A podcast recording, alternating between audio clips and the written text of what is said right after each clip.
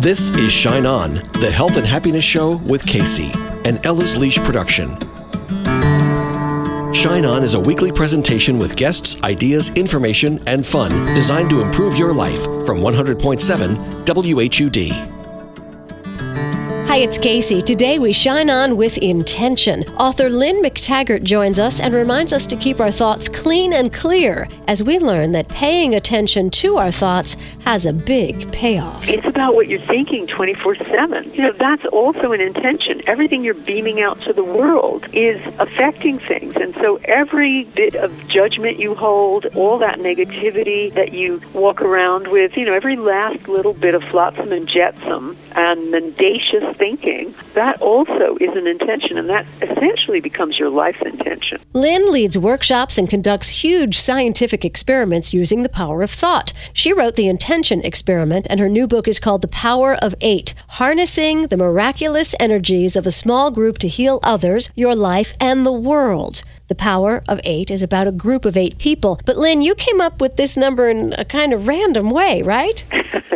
the number eight is a happy accident, Kacey, that happened because I was doing these giant intention experiments trying to prove the power of thought, really because I was a bit of a skeptic about things like The Secret and the law of attraction. And so I thought, well, I'm going to put this to a scientific test and actually get my readers around the world to be intending to very well controlled targets.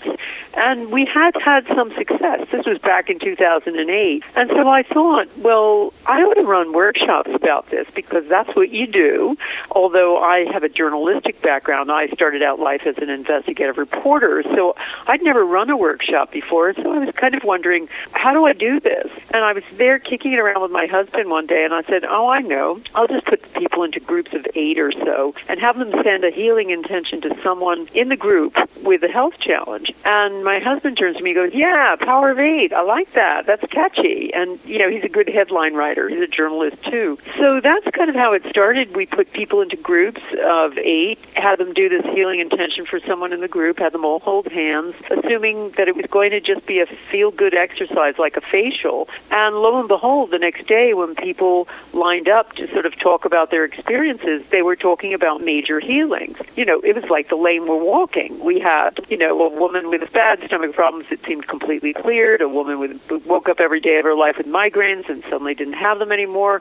a Woman with arthritis who said she had no pain anymore, and you know, on and on and on. And in every workshop I've run ever since, we've had these extraordinary effects. Even everything from a multiple sclerosis person showing up the next day without her crutches to a woman last weekend who had stroke and couldn't focus her eyes and suddenly had had a stroke and suddenly was able to focus normally. It was really all about this crazy happy accident. And the book is all about my quest, basically, to understand what on earth I'd done to these people. Lynne McTaggart, the guest. The book is called The Power of Eight. What I love about the book is how honest you are. You're, I mean, your real, your scientific background comes through, and you don't leave any room for the woo woo, although there's plenty of miracle happening on every page.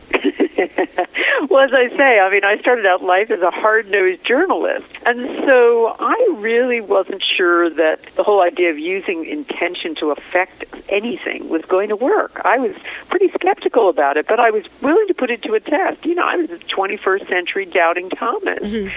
And, you know, and I kind of disparage woo woo that it isn't supported because it sort of undermines the kind of work I'm doing, which is looking at the science of spirituality. And, you know, the biggest woo woo was occurring right in front of me, Kacey. Right. You know, and this was the thing. I was trying to figure out why. All right, let me break this down for people who aren't familiar with this type of exercise or experiment. Let's go yeah. back to Masaru Emoto. He was the man that people may be familiar with. He wrote the book Messages in Water, and it was about putting a positive word next to water and then filming it in a crystallized form and seeing beautiful uh, patterns and putting a negative word next to the crystals of water or next to the water and freezing and filming and seeing uh, dis- discordant patterns or, or um, uh, asymmetrical types of uglier things, you know, actually. So you can take away from that, the basic thing we're talking about is how how words have energy and our thoughts have energy and how that energy can heal people. But when you sat down your group of eight to do these little experiments, did you expect everyone in the group to be healed or just the person that you were sending your good vibes towards? I didn't expect anybody was going to heal, get healed. I thought this was going to be a little feel good effect, like a like a massage. Mm. I mean, I was only doing this because, to be honest, because you know this is what you do in workshops. You have an experiential thing. So I thought, oh, it's going to make everybody relaxed. It'll be a nice little indication of, you know, how we all come together. And by that time, too, when I wanted to take Dr. Emoto's work a step further, he himself invited me once to do a water experiment in Japan because he's wanted he had wanted to take his work a stage further and work with you know with real scientists. Now I'm not a scientist. I'm just a, a writer. I'm just an author. But I know a lot of scientists from the work I do in this kind of new science and looking at science and spirituality. So I've been doing the big experiments with them, you know, where we set up a controlled thing, like trying to make plants grow faster or trying to change the pH of water or trying to lower violence in a war-torn area. And I oftentimes work with a scientist or a team of scientists from places like uh, Penn State University, University of Arizona, California, you know, University of California, very prestigious universities, very credible scientists. And we set up a controlled study and then have my readers around the world send an intention at a particular point to that target. Okay. And we've done this in the in the big experiments. We've done 30 of them, and 26 have shown positive effects. But the little experiments that you're talking about, which were just power of eight groups, informal groups, I never thought it was going to work. So why did it work? Well, I looked at it from every angle in the book, and I think that there is there's a big, powerful piece is intending for someone else. You know, in the self help movement, we make a big mistake because we have this exclusive focus on self, making me better. You know, really, this is about setting an intention for someone else. And what's so interesting about these little groups of eight is that not only the person who's the target gets healed, but also there's been a lot of healings among the people who are doing the sending. So I think there's this big virtual circle. And if you start looking at the science of altruism, you see it's like a bulletproof vest. People who pray for other people who have the same condition as them. There's one study of people with depression. The people doing the praying do better than the people who are getting prayed for. Wow. Is really interesting. Wow. And there's loads of things like that. People doing for others in any capacity live longer, are healthier, are happier. You know, in every regard, their lives are improved. So there's that's a piece. But it's also the idea of the power of a group. You got somebody watching your back. You got somebody who's a stranger in most cases doing this, praying for you essentially, and that is just so powerful. Yeah, it's just so powerful. In a way, it makes so much sense to me because when you're praying for someone else when you're giving of your thoughts and wishing someone else well, you're I don't know, maybe I guess that's what we were made for. I think we were made to care for each other. So when we're wishing each other well or hoping the best or or intending for someone to heal or have joy, um, I think that kind of just lights us up. You know, I think that's who we really are. But I, what do I know? I'm just a radio host. You're absolutely right, Kacey. And I, I put this to the test in a couple of ways because I, I, you know, I kept trying to figure out, oh, there's got to be some reasons for this. And so ultimately, I gathered together. I invited people among my community, and I got 250 of them to be guinea pigs, where I went through a seven week teleseminar situation with them. Telling them how to do this, and then put them into little groups of eight and observe them for a whole year, month by month by month, just to see what was happening.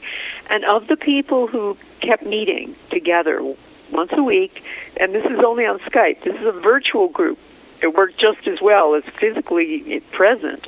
And of that 150 who continued to meet regularly week after week after week, pretty much 100% of them had some sort of major life change.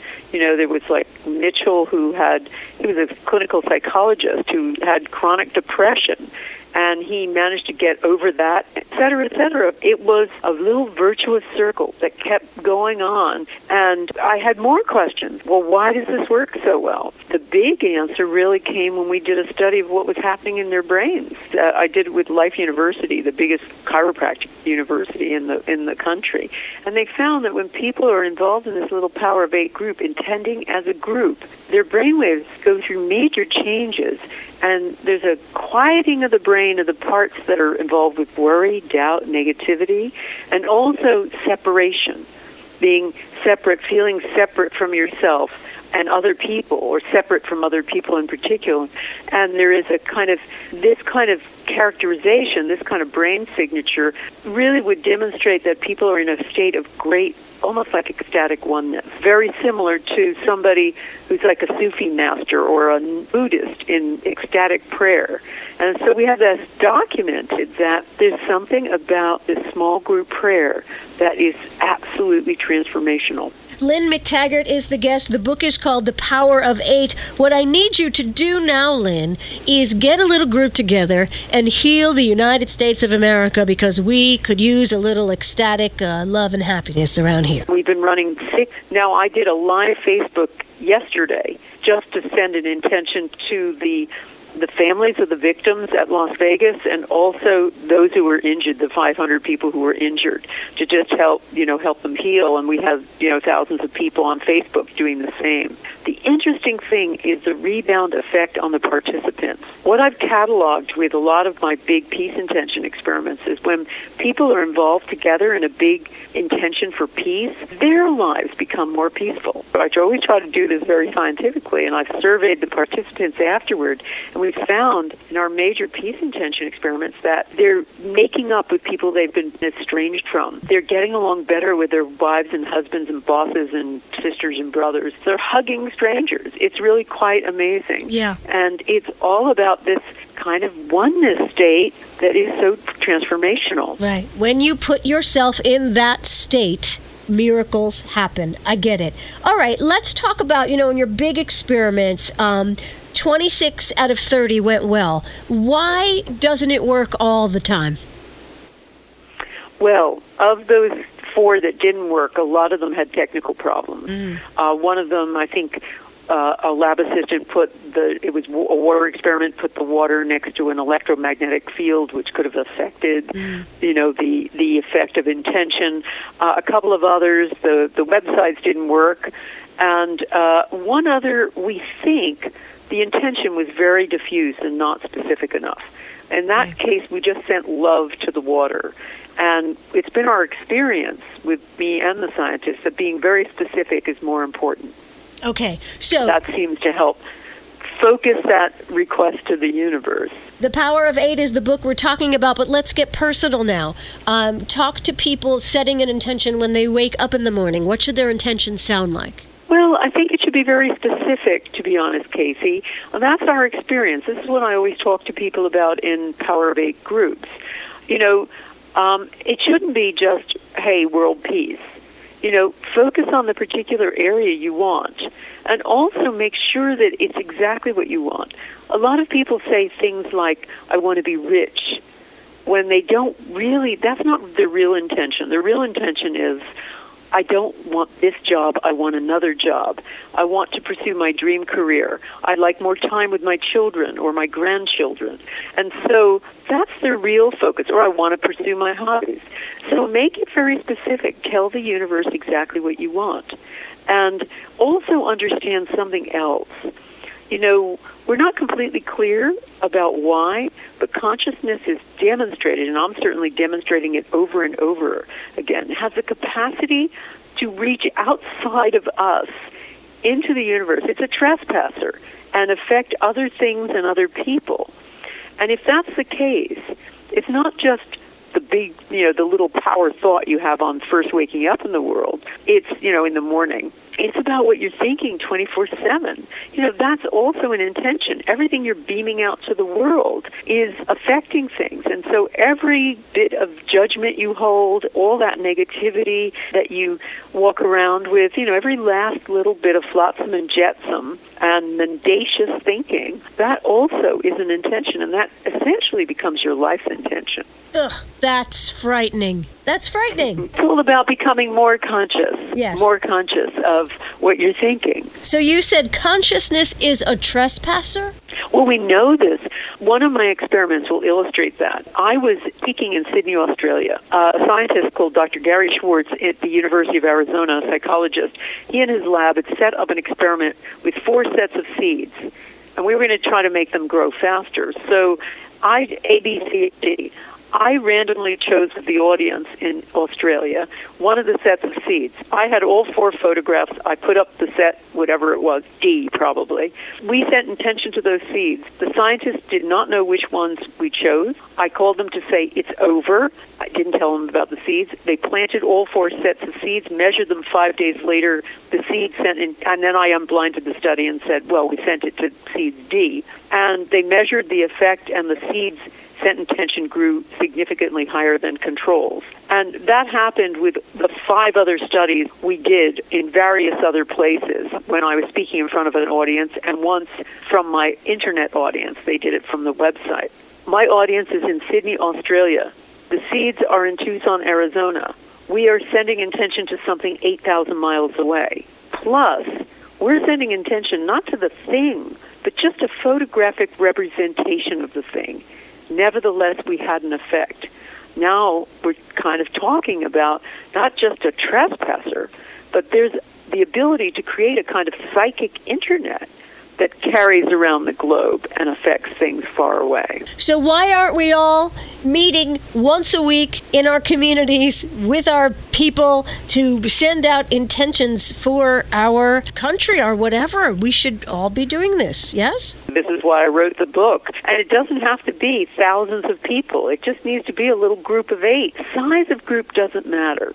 We've run many experiments where we've had small groups and huge groups, and we have the same effect. It's about having a group, it's about a group consciousness. And what I would love to see is people all around the world putting together little power of eight groups and intending for each other and finding the amazing virtuous circle that is and how powerful that can be. So we're going to get together in a power of eight group. How long do we have to send our intentions to the thing, whatever it is?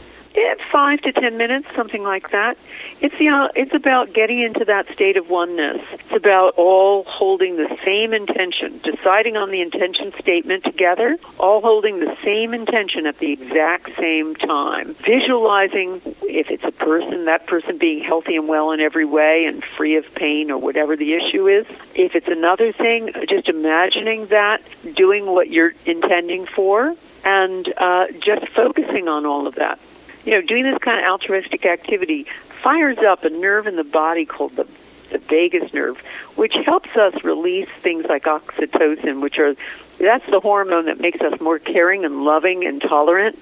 And people find that after these experiments, they are much more loving and tolerant of people not like them.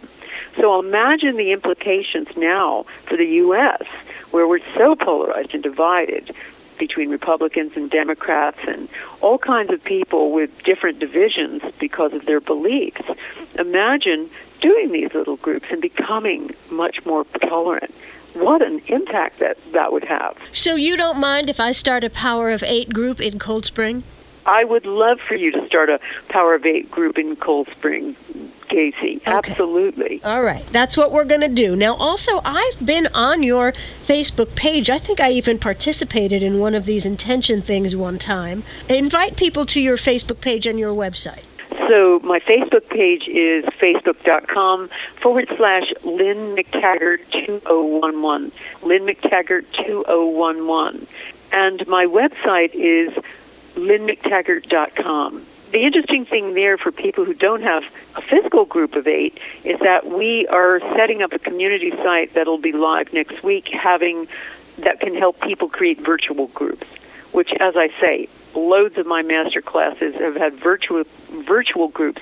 They've never actually met, but they're like an intention family that continue Right. to meet week after week after week. All right. And because you're so generous, I'm going to ask you how I can do this with my own Facebook group. I have a page called A Circle of Women, and it's mostly women who listen to this show or, or like these kinds of topics. And I think we're over 600 people now, so it's a nice size. Wonderful. I'd like Divide them into groups of eight. Tell, tell them to get into groups of eight and start intending for each other, and they can find out all about how to do it by just reading my book, which has full instructions about you know how to do it, what kind of experiments you can set up yourself, how to do intention properly, and so on. Okay. What if I took a week with just this Facebook page and asked them to send loving thoughts to all the other people in the group? Like you can scroll down the list of members in the group. Would that have any effect? I don't know. You know, is the is the is the short answer to that. I mean, I think sending loving thoughts to the whole group is great. Um, I think it's important for us to be specific, and I think you know you get into that thing of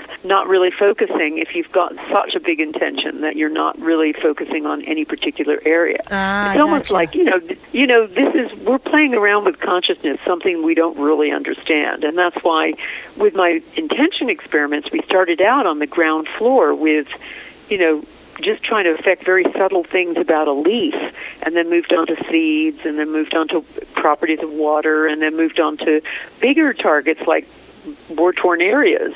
But you know, we we're not really sure. We're just feeling our way as to what works and what doesn't.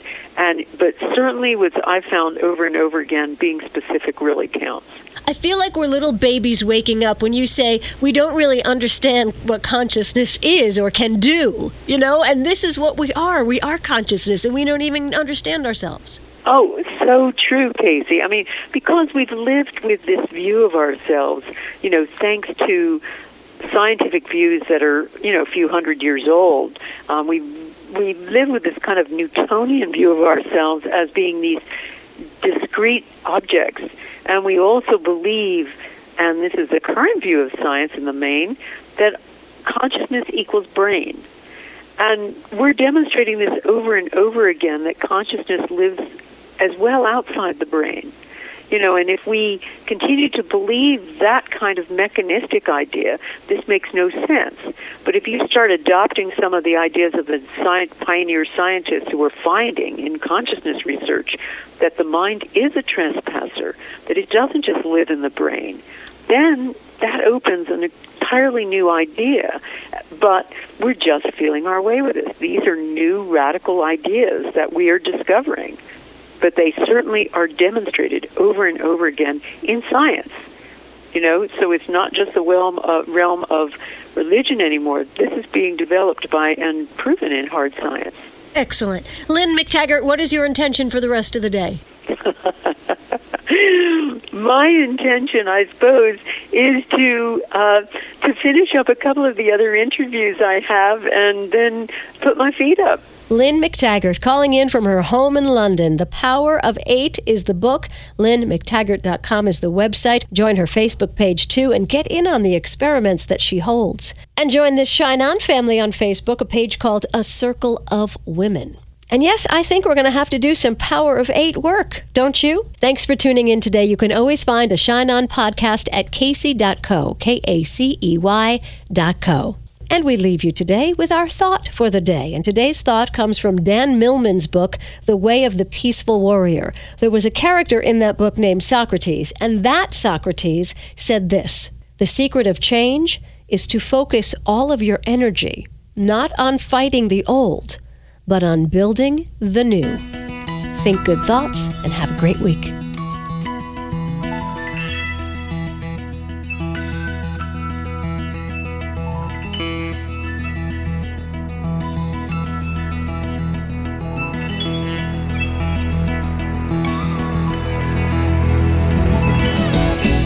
You've been listening to Shine On, the health and happiness show with Kacey, an Ella's Leash production. The content of Shine On, the health and happiness show is intended for general information purposes only. You can listen to previously broadcast shows online at kacey.co. That's K A C E Y dot C O. Join Kacey for another edition of Shine On, the Health and Happiness Show, next Sunday morning, right here on 100.7 WHUD.